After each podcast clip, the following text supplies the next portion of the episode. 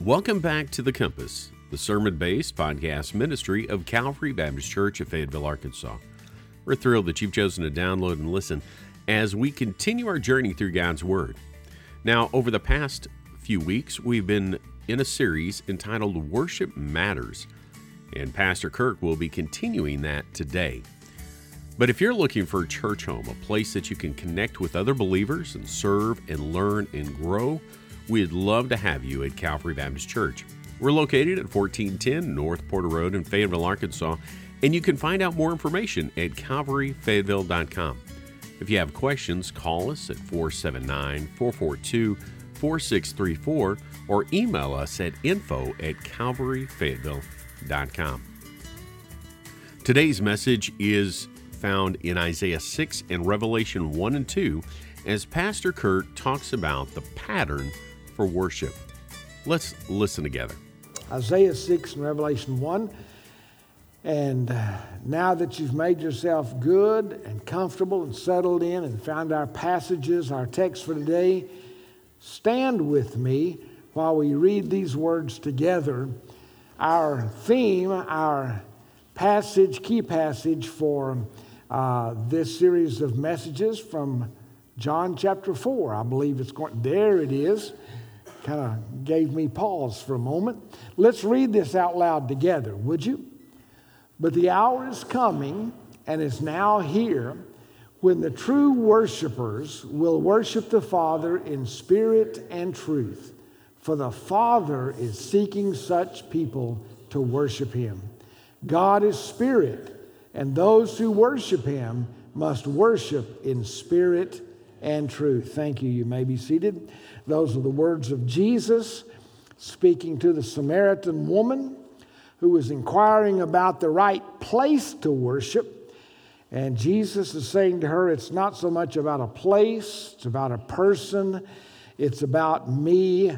And if you want to worship God in a way that God approves, in a way that God accepts, you must worship in spirit.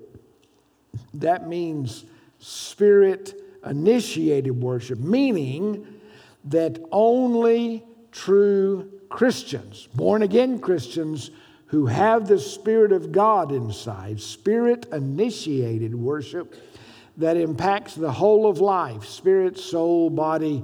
It is definitely an emotional experience, but it's not just an emotional experience, it is spirit and truth.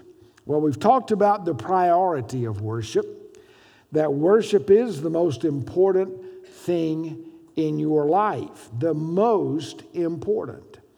We've talked about the path to true worship, that sometimes on our life journey, God takes us through painful and difficult experiences, disappointments, heartaches, difficulties. But these are not intended to make us bitter, they're intended to make us better. And that the painful journey of life can deepen and enrich our worship. It tends to chip away all of our sin sickness. It tends to uh, turn rebels into true worshipers, that the pathway to worship oftentimes involves the difficulties you and I are called to walk through. And then we talked last week about the perspective of worship. That worship is not a fearful thing like in the Old Testament, it's not a frustrating uh, experience knowing that no matter what I offer to God today, it'll never be enough. I'll have to offer to Him again tomorrow to somehow make atonement for my sin. That it's not a fruitless experience, it is a joyous celebration of what Christ has already done for us once for all, offering Himself as a sacrifice for our sins and that when we, as New Testament Christians, worship in Mount Zion worship, as Hebrews 12 calls it, we are joining with the saints in, in glory, already in the presence of God. We are joining in with the angels of heaven in joyous gathering as we exalt the Lord. It's the most important hour every single week. I'll say it again. This time on the Lord's day, is the most important hour, and I know I need to be more accurate, hour and 15 minutes of your week. It should be that, and our attitude towards it and our loyalty to it should reflect that. Well, next Sunday, we're going to conclude this series with the most important message of all. And I hope you'll make now plans to be here, to invite others to come with you, to look around you and see who is normally here but missing today. And you'll call them and tell them you need to be here next Sunday because we're going to talk about the person we worship.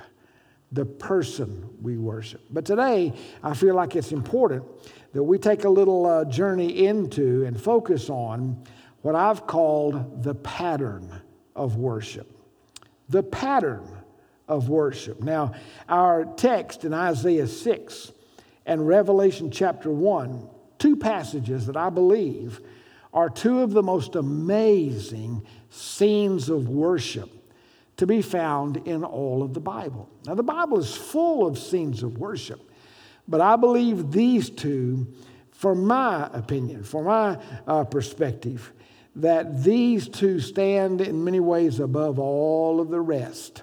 And I think they are something that we can learn from today. But I want to begin by asking, before we get to our text, a question. Actually, two questions. Why do we do what we do in our corporate worship gathering? Why do we do church the way we do church when we gather for worship on Sunday?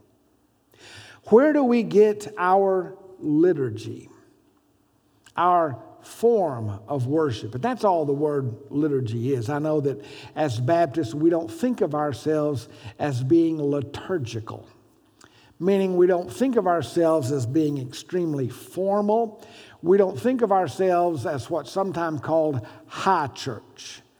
Very strict liturgy and form and order that is the same Sunday in, Sunday out. But I want to suggest to you that the most informal church you have ever been a part of, and I want you to know, I grew up missionary Baptist. I grew up experiencing some very informal church. Now, that would have gotten a chuckle if you had grown up the same way and really got what I just said. I've grown up in church, not so much my home church, but I've been in churches where the Sunday school teacher gets up out of the pew in the auditorium and walks to the front with his Sunday school book rolled up in his hip pocket. And he stands up and he reads that lesson and he may say a couple of things about it. And that was what Sundays, that's what discipleship looked like in those churches. Or where we got together for worship and the song leader said, Does anybody have a favorite you want to suggest today? And so, just randomly on the spot, no rehearsal, no practice, no thought given, Hey, how about number 94? Okay, let's sing number 94. And that sticks in my mind because if you ever sang out of the little brown soft cover favorite songs and hymns, that's a song called On the Jericho Road. And it has a fun bass line if you can sing it.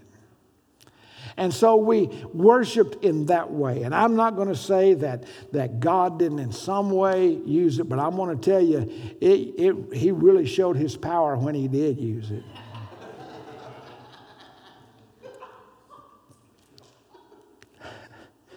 I don't mean to be disrespectful, but in a lot of Baptist churches, God has to work real hard to redeem a worship service.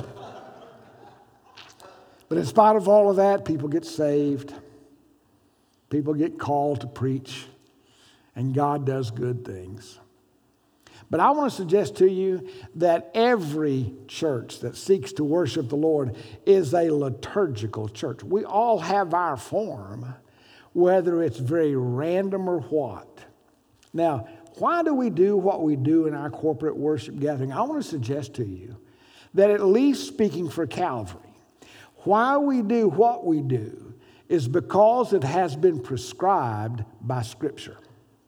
It has been prescribed by the New Testament in particularly that our liturgy, our form, our order of worship is designed and defined by the Word of God. For instance, in the New Testament, when you study it. Though the Bible does not prescribe any liturgy, you cannot find anywhere in the Bible that word. You cannot find anything described as an order of worship. But instead, what God does give us, He gives us some ingredients that a worship service should include. And we find this by reading uh, specifically Acts and the epistles, the New Testament churches we know it today. And what do we find? We find these things that a worship service should include prayer and praise. Would you amen that? Would you agree? Prayer and praise. That it involves preaching and teaching. Preaching and teaching. And I'm not sure what the difference between those two are or is, whichever is the proper word. I, am not sure if you've got to yell and, and sweat and work up a lather for it to be preaching. That's kind of the way we used to think of it. And that if a guy talks in a normal voice, well, that was just teaching. But either way, the Word of God needs to be opened and explained. That there is the observance of ordinances, baptism, and communion. In some churches, those things are seen every single week. We were supposed to have baptism today, but because of some family illness, the people being baptized uh, uh, were not able. But next Sunday, we get to see the ordinance of baptism. What a blessing that is. Some churches, communion is every single week. Now, what Paul said to the Corinthians was, as often as you do this, so it seems to leave some latitude for how often, but, but sometimes, some way, the observance of the ordinances. That there should be fellowship and edification. It's not a private worship service for you, it's not all about you. It's about you as a part of the body of Christ. This is corporate worship. Now we know that in our personal and private lives that, that we do have our personal and private worship, that all of life should be done to the glory of God. That all of life should be in worship of the Lord, even when we work, go to school, and so on. But when we come together in this time, there should be fellowship and edification. That, that worship isn't about you, and it's not just you as individuals offering worship to God, but that as you worship God alongside your brothers and sisters, it should be to help fulfill the one another's and the edification and building up of one another. That's why it's okay when we sing uh, Christ, our hope in life and death, and there's an energy in that song and a feeling in that song. It's okay to look somewhere besides up here. Look at your neighbor and agree with them with a nod as you sing that song because you're edifying and encouraging one another. That our worship involves evangelism and discipleship evangelism and discipleship. And understand that evangelism, yes, is to be done day to day and, and week to week out there in the marketplace and the workplace and the home place. But understand that this is evangelism here too. And discipleship, training. And all of these are to be observed on the Lord's day. The Lord has specified that. It doesn't mean we can't have worship services other days, but we are told that on the first day of the week, set aside this time and set aside your tithes and offerings and set aside uh, the first day of the week. Why? Because we're celebrating the resurrection of our Savior, not just on Resurrection Sunday or Easter Sunday but every single week. So, those elements, those things, the New Testament talks about, and it says that your worship should include this Now, I want to give you a, a, word that I mentioned a couple of weeks ago, and don't let it disturb you. It's not a disturbing word, it's not found in the New Testament, but down through the history of the church, to do these things on the Lord's Day has come to be called, or was called, the regulative principle. What is the regulative principle? Well, up to about the 1500s, the 16th century, understand that the primary expression of Christianity in the world was the Catholic Church, the universal Catholic Church. And it had become very corrupt. And worship was very corrupt. And many things added to that worship that it was just blatant idolatry. And there came along men and women who said, This is not what we find in the scriptures. And they began to seek to reform the church and to call the church back to uh, scriptural practices. And they were not intending to start other denominations or other churches, they were trying to reform a corrupt church. But they were unsuccessful in doing so.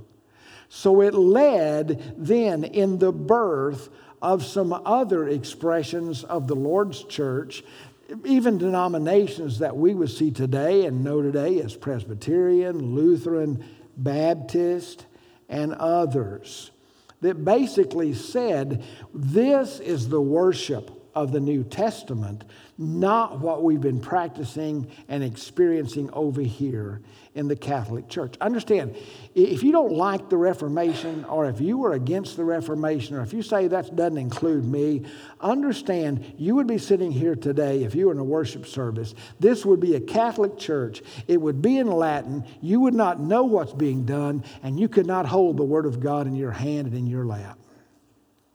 So praise God that there were those several hundred years ago, 500 years ago, that, that said, that called the church back to truth. And as a result of that, the Word of God now was printed and translated into English where we could read the Bible for ourselves and you can hold it and you can worship. Pastor David Schrock says this Every time believers assemble in God's name, that's what we're doing here today, every time, we participate in a heavenly reality.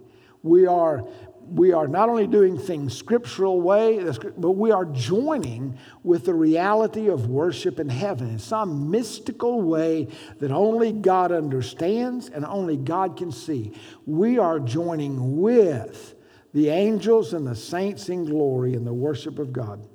He goes on to say, so, so, we should order our assemblies by the divine pattern that God has given. Since we today are joining in a heavenly reality, then worship is not up to you and me to decide how we do it. The pattern is not based on your preference. It is to include and to be a part of this right here. And there should be a story, a gospel story taught in every worship service from beginning to end. Understand, follow me, and let's look at this as it really is. We are not free to get creative in how we worship God. Now, I want you to know, I'm convicted about that because I have pastored and been on staff in some great churches some wonderful church families. But in two or three of those churches, very good churches, very large churches, very progressive churches, very exciting churches, we had creative teams.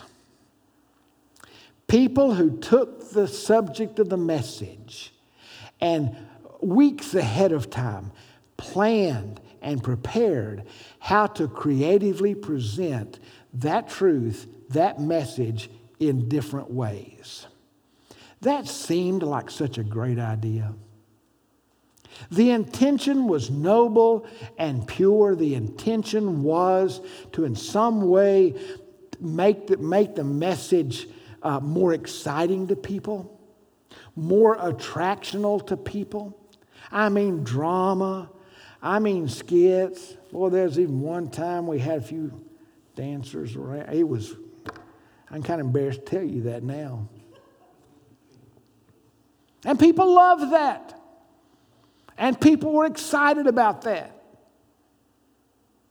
But I want to tell you this the truth of God doesn't have to be enhanced.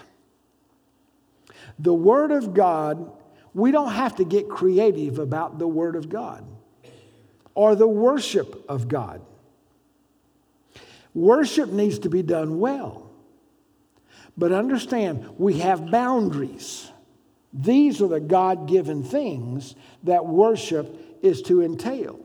And when we start getting creative and adding in other things, we get in trouble, as you always find in the Old Testament and the New Testament. They got creative at Mount Sinai. And what did they do? They made a golden calf for Pete's sake. And as a result, and it wasn't to do away with Jehovah God, it was to enhance the worship of Jehovah God. But as a result of the golden calf debacle, some 3,000 people lost their lives.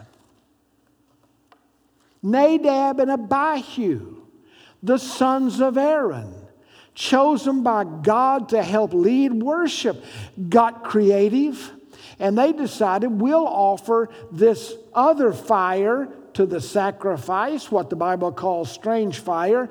And God was so ticked off about the, I don't know if your God gets ticked off, but my God does. God got so ticked off about that, he sent down fire from heaven and burned them to a crisp right there in front of their daddy and Moses and everybody else. In the New Testament, Paul had to write corrective letters to the Colossians, the Colossian church, which was a great church. And when you read that letter, there's wonderful truths about, uh, about who God is. But God had to rebuke them for their will worship. That's what it's called in the King James will worship. You know what that means? That means self made worship. That means you got a little too creative with what I prescribed and you started adding in your elements to make it more entertaining or to update it or whatever to it, and, and you went astray. Man, if you want to read a corrective letter, read what he wrote to the Corinthians. Man, those people, they developed an attitude of, of anything goes when it comes to their exercise of spiritual gifts. And he had to rein them in. And also, when they observed the Lord's Supper, he said, Listen, you've made that something that it's not supposed to be. You got creative, and it's not good. In fact, instead of honoring God, it dishonors God. So, God has a pattern for worship. That was very strictly prescribed in the Old Testament.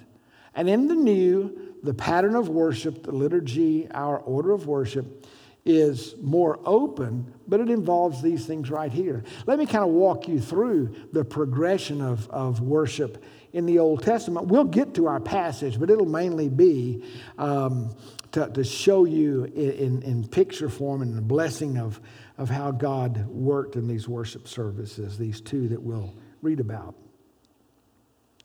What about before the fall of man in the garden?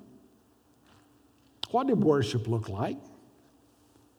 For Adam and Eve, who were sinless, who were in a perfect place, walking and talking face to face with God Himself, what was worship look like? What did it look like? Well, you say, well, I don't know that they had worship. Well, they did. It, it, was given in some instructions from the Lord. In Genesis chapter 2 and verse 15, before the fall, this is what the Bible says The Lord God took the man and put him in the Garden of Eden to work it and to keep it. To work it and to keep it. His worship was his everyday life in the Garden of Eden. He worked the garden. There was work before the fall, so not all work is sinful, all right?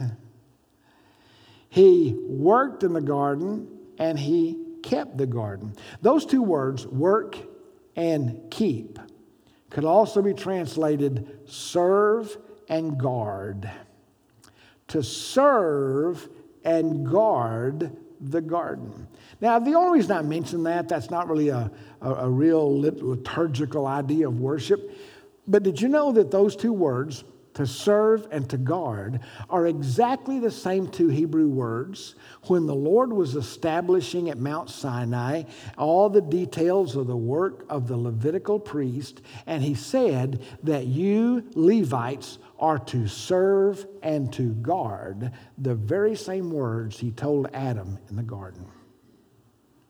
Okay? So before the fall, it was to serve and to guard, to work and to keep. After the fall, after Adam and Eve sinned, and now they are expelled from the garden. In fact, so much so that the Lord put an angel there with a flaming sword, daring them to ever try to come back. It was now off limits because of their disobedience. Now they had sons, Cain and Abel. And we see in Genesis chapter 4 another worship experience. We'll not read the passage, but you remember the story. And you draw from those first five or so verses of Genesis chapter 4, you, you, you find four things that you can observe and list uh, about worship. Number one, there was a set time for worship. They established some time. I don't know how. I don't know when it was. I don't know what day it was. But the Bible said, in the course of time, both Abel and Cain came. Okay? So there was a set time. There was a designated place. They came to something. We don't know if it was an altar. We don't know if it was a hilltop. We don't know if it was underneath the tree. We don't know anything about that. But at a certain time, they came to a specific place and they came in a prescribed form or a particular um, action of their worship. They brought an offering. They didn't come to a place of worship to see how God was going to bless them on that day. Remember, even they understood worship wasn't about them, it was about God. And we owe something to God. They brought an offering to God. There was also some kind of expected mindset, or maybe we should say heart set, a specific attitude that was to guide their worship. We know that God did not accept Cain's worship, and he did accept uh, Abel's worship. Oftentimes we say that's because Abel's was a blood sacrifice, Cain's was not. But even later on, God prescribed certain offerings to, to God that didn't involve blood. I believe the whole thing was that Abel had a different attitude than Cain did. Abel came with a grateful heart offering to God. Cain came with a uh, resentful heart with a grudging heart. He came to the worship service with a bad attitude, and God didn't receive his worship. And so we find that worship is evolving and maturing. In some way, they had the idea we need to atone for our sinfulness. We need to do something to turn away God's wrath. We do this by bringing an offering and coming to worship. So then, later, many years later, at Mount Sinai, this is after the flood. This is after God's called out Abram. And now we have uh, Jacob and his sons, and they've grown into a nation of people. And God is constituting them as a nation at Mount Sinai. We've talked about Mount, Mount Sinai worship because Hebrews 12 talks about that. It was very detailed. Now the pattern of worship got very complicated. There were priests with specific duties and lifestyles, even specific garments. The hem of the high priest's garment had to have blue pomegranates embroidered around the bottom. It was so detailed. His turban had to be a certain way. There had to be on his garments the Urim and the Thummim and, and all of this and the ephod and all these things. There were specific sacrifices. If you are reading through the Bible, you're scratching your head wondering about all these sin offerings, guilt offerings, sanctification offerings, wave offerings. And it's just, man, oh man. And then he prescribed a tabernacle, a place where God would come down and be among his people. And that tabernacle had to be built with such detail and such opulence and extravagance, beams of wood covered in pure gold, implements made of hammered gold and silver. This was just a forerunner to later something even far more grand a temple in Jerusalem. It was built to very specific details, served and guarded by priests. As if that was not complicated enough as several thousand years pass by and we get to the time of Christ, Jesus is born into the world and he comes into Jerusalem and he comes into a religious scenario that is so much different even than what was prescribed those years before. Because the Pharisees and the Sadducees and all these different sects, that's S E C T S, don't leave here saying I said that other word in church.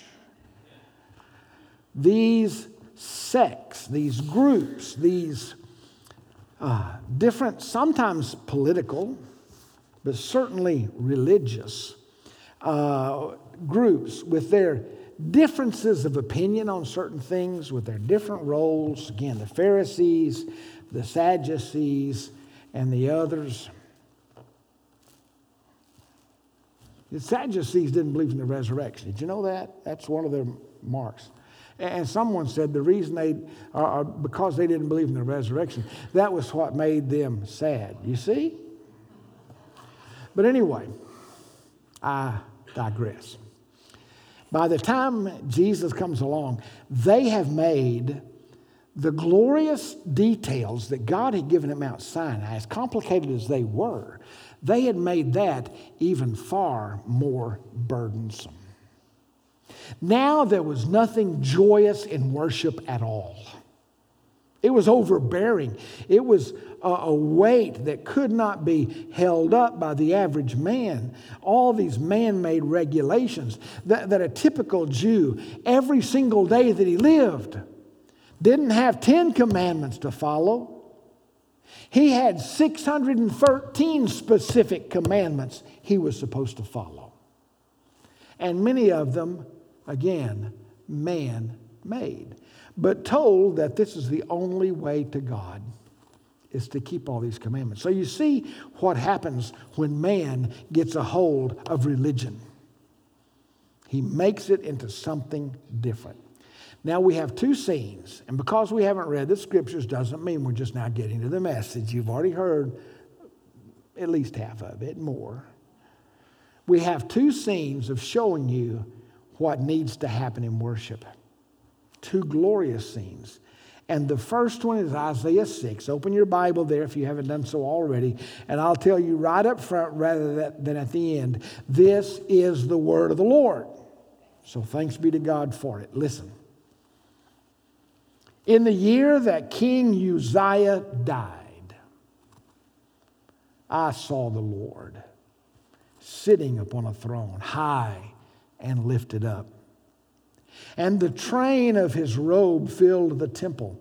Above him stood the seraphim, that is a particular uh, type of angel. Each had six wings. With two he covered his face, with two he covered his feet, and with two he flew. And one called to another and said, Holy, holy, holy is the Lord of hosts. The whole earth is full of his glory. And the foundations of the threshold shook at the voice of him who called. And the house was filled with smoke. And I said, Woe is me, for I am a man of unclean lips, and I dwell in the midst of a people of unclean lips, for my eyes have seen the King, the Lord of hosts.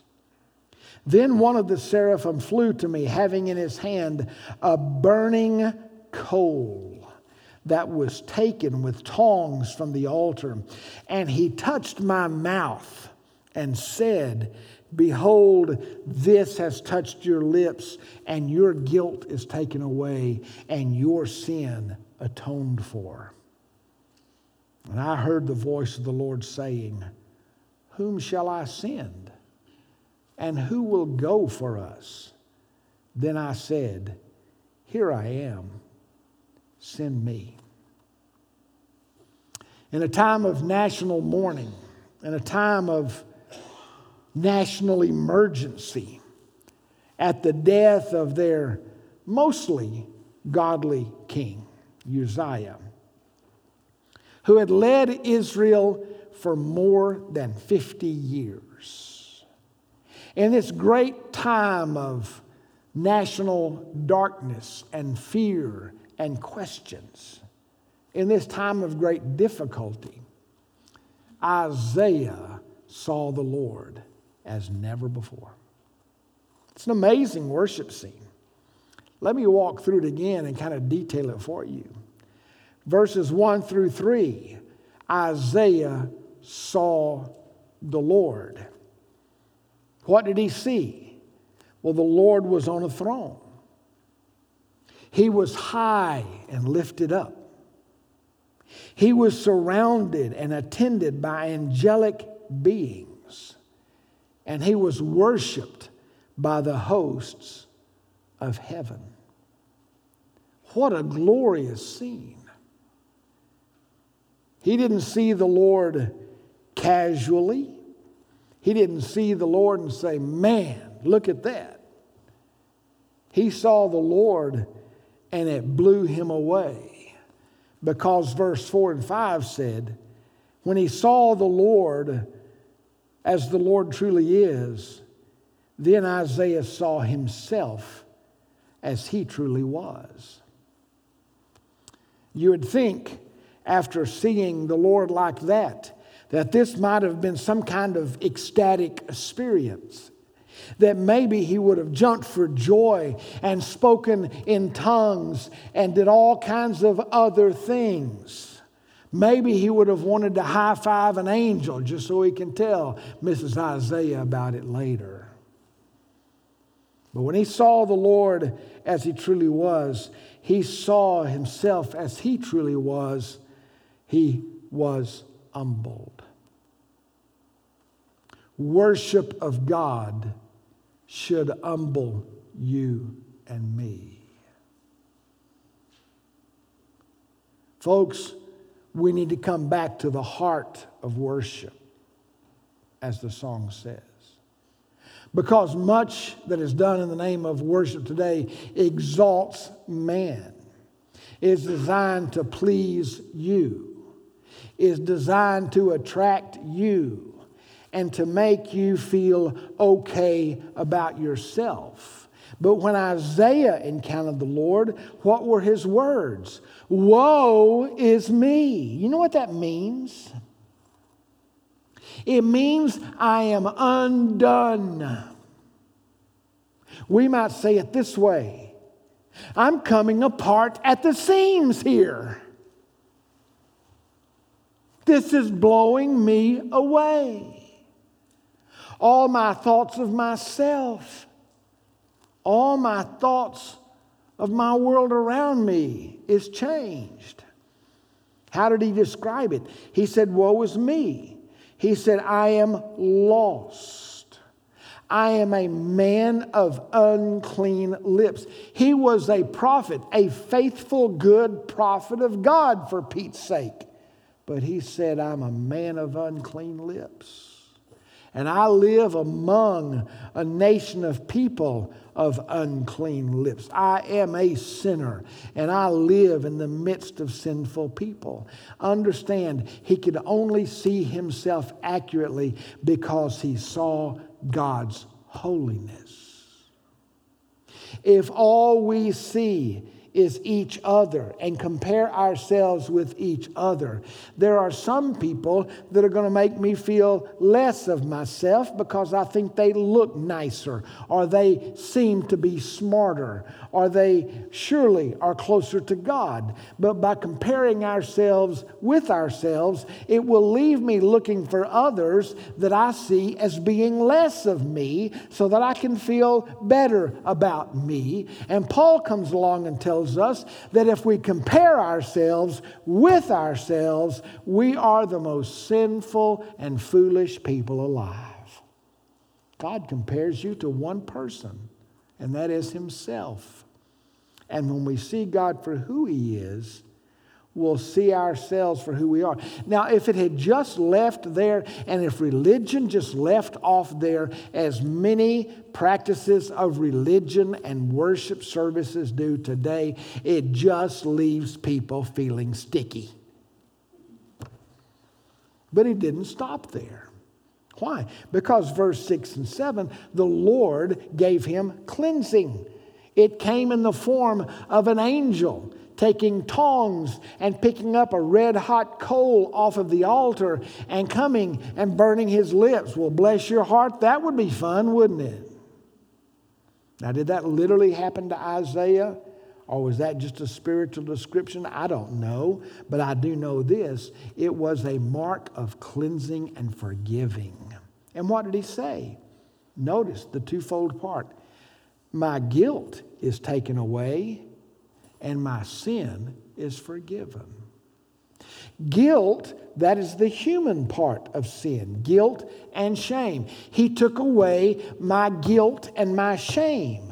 But he didn't just do that, he did that by, first of all, by atoning for my sins. Atonement is what Jesus accomplished on the cross with his shed blood. The blood makes an atonement for the soul. What is the idea of an atonement? The word atonement means a covering.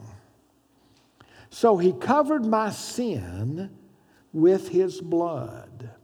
They saw the atonement in the Old Testament, the sacrifices of the goats and the rams and the bulls. We know later it's taken care of by Jesus, but God made an atonement for his sin. So his sin was taken away in God's sight, his sin was taken away and the guilt of it in his sight. And then after that, that joyous experience of grace, he was commissioned. The Lord speaks here for the first time. And what does he say? Whom shall I send, and who will go for us? Isaiah, freshly cleansed of his guilt and shame and sin. Isaiah, after seeing the glory of God, said, I know somebody. Let me go and see if I can get them to go for you. No. He said, Here am I, send me. I've got a message to tell.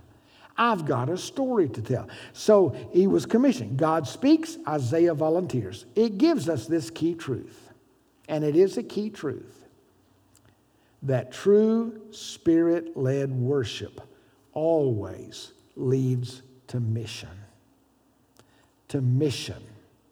If what God has done for you when He saved your soul, and something that through our order of worship, our liturgy, our pattern for worship should remind you every single week of what God has done for you.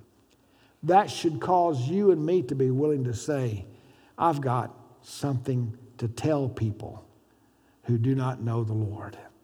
Here am I, Lord, send me. And folks, if worship doesn't encourage you and lead you and help prompt you and prepare you to do that, then worship is not yet what it needs to be. almost 800 years later, the apostle whom Jesus loved, who is that? John, the apostle John, the one described in the Bible as the one whom Jesus loved, is standing on a rock in the midst of the Aegean Sea. This rock, this little island, is called Patmos. And he has been exiled to this, quote, God forsaken place as a result of his love, loyalty, faithfulness, and devotion to Christ. Some payoff, right?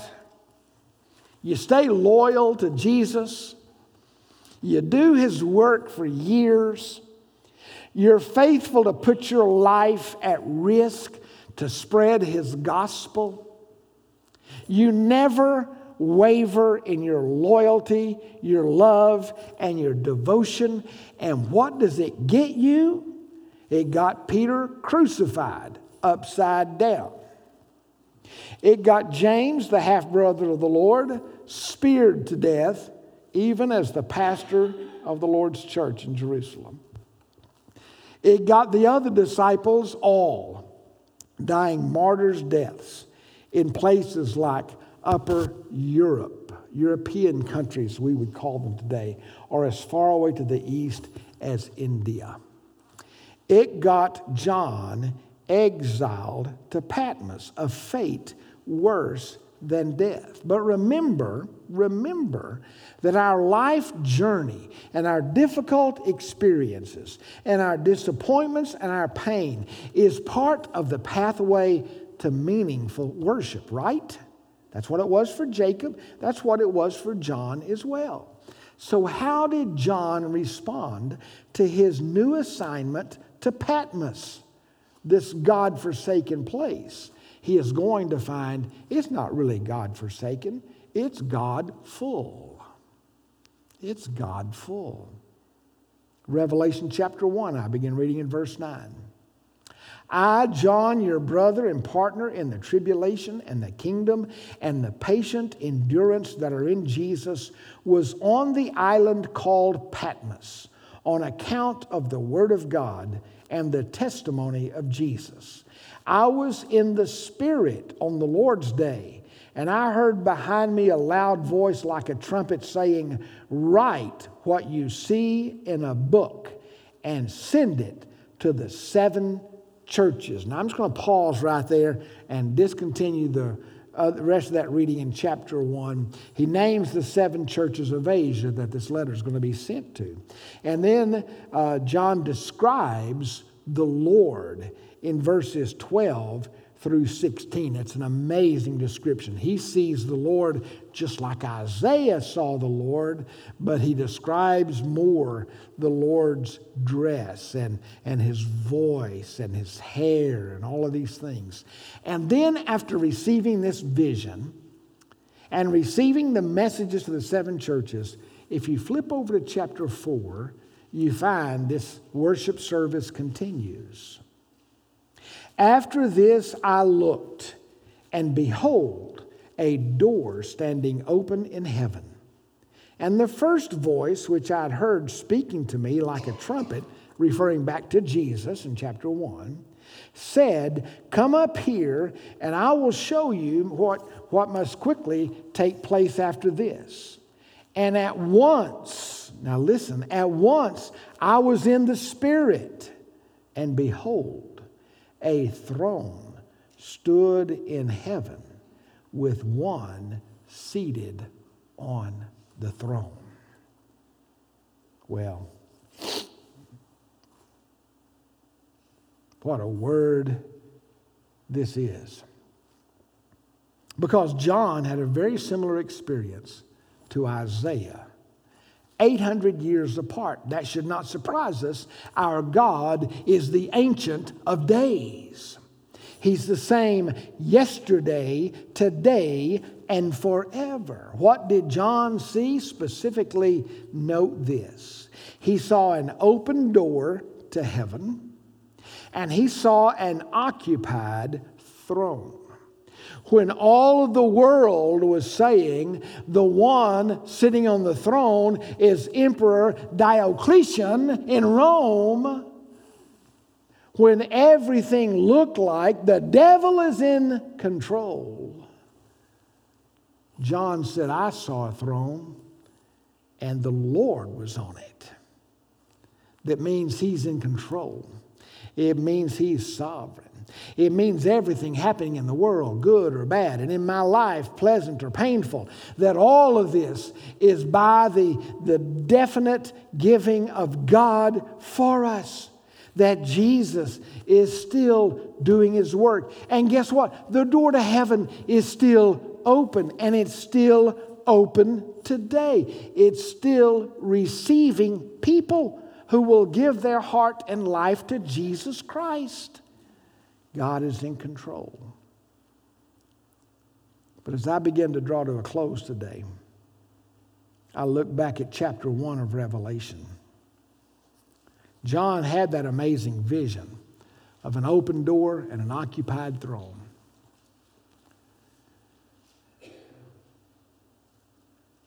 And I want you to notice why he had that great vision and experience. In chapter 1, he says, I was on the island called Patmos. And the very next verse, he says, I was in the Spirit. And we say, What's up, John? You can't be in two places at one time. You were on Patmos, you were in the Spirit. And he says, Yes, I can, and so can you. You see, Patmos was his earthly circumstances. He had no control over that. He had no choice about that. Others who controlled his life, who were really themselves being controlled by God, others made the decision for him he was exiled to Patmos. And in Patmos, or on Patmos, he was in the Spirit. This is his spiritual circumstances. Now, follow me here. Like John, like Isaiah, we all have our earthly circumstances and we all have our spiritual circumstances. One of them we have no control over, the other we do have control over. One of those is decided by others largely, or certainly affected by others. The other one is determined by us and us alone. Your physical circumstances are greatly affected and influenced and controlled by others. You may be at a place in life today you never planned to be, but it's the way life has turned out. You don't have any control over that. All you have control over is your response to that. But you do have control over your spiritual circumstances. You see, John was in a place, exiled to this awful place, having been cast off as a result of his faithfulness to God. He could have gotten bitter. He could have gotten angry. He could have said on the Lord's day, Well, there's nobody here but me. What does it matter now? He could have said, I'll just stay home and watch this on TV. But instead, he went to church. He went to church. He went to church. He was both the usher, the greeter, the song leader, the preacher, and took up his own offering. But the most important thing was he was in the Spirit. He made that by his own choice. Beloved, what a worship service does to you or in you or for you, whatever happens in your life, this hour and 15 minutes, now hour and 20 minutes, every single week, isn't up to whether or not God decides to show up. God is already here. It's not determined by whether or not the worship leader picked out the songs that you like best or not, because it's not that that's going to decide what this is for you. It's not if the preacher kept your attention and tickled your ears and told you things you wanted to hear and things that made you happy.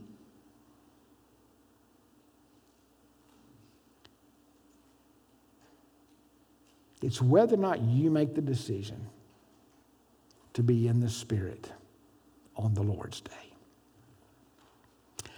I can guarantee you that we will do our best to plan, design our liturgy, our order of worship, so that it presents to you an accurate picture of the gospel and that it should look like this that it begins with adoration, it begins with lifting up your eyes to see the Lord, recognizing his character which causes you, when you see him like that, to see yourself as sinful. That it leads to confession of sin, acknowledging our sin. That it declares the assurance of God's grace that your sin has been atoned for and forgiven by the Lord, which should lead you and me to thanksgiving for God's provision and also lead us to a time of petition, of prayer for God's blessing on our lives and the lives of others around us. That will always include a time of instruction from God's Word that's true to the Scripture, and that will always end with a benediction and blessing, particularly of gospel and for gospel faithfulness. As you leave here blessed, and as you leave here, be faithful to the gospel. Why? That the pattern for worship, that that pattern right there is an expression of the gospel story every single week. Father, thank you for your word. Thank you for what we see about worship through your word, all the way from the Garden of Eden till the end of time. Thank you that we live in a day of grace. Thank you today that while we have great freedom and that we have great liberty, we don't have liberty to make up what worship looks like. That we're faithful to your word, that we're faithful to the instructions from your word and that every week we present the gospel to people who so desperately need it. I pray in Jesus' name. Amen. Our heart's desire is that you grow and understand the direction God has for you in your life. We hope that by listening today, you are one step closer to discovering that for yourself. If you live in Northwest Arkansas and are looking for a church to call your own, we invite you to reach out to us at Calvary as we study and serve together. We meet for worship at 10:30 on Sunday mornings at 1410 North Porter Road in Fayetteville, Arkansas. If you wish to find out more information about Calvary Church or simply contact us, you can do that through our Facebook page or at calvaryfayetteville.com. Until next time, remember that God, His Word, and His people can provide direction for life.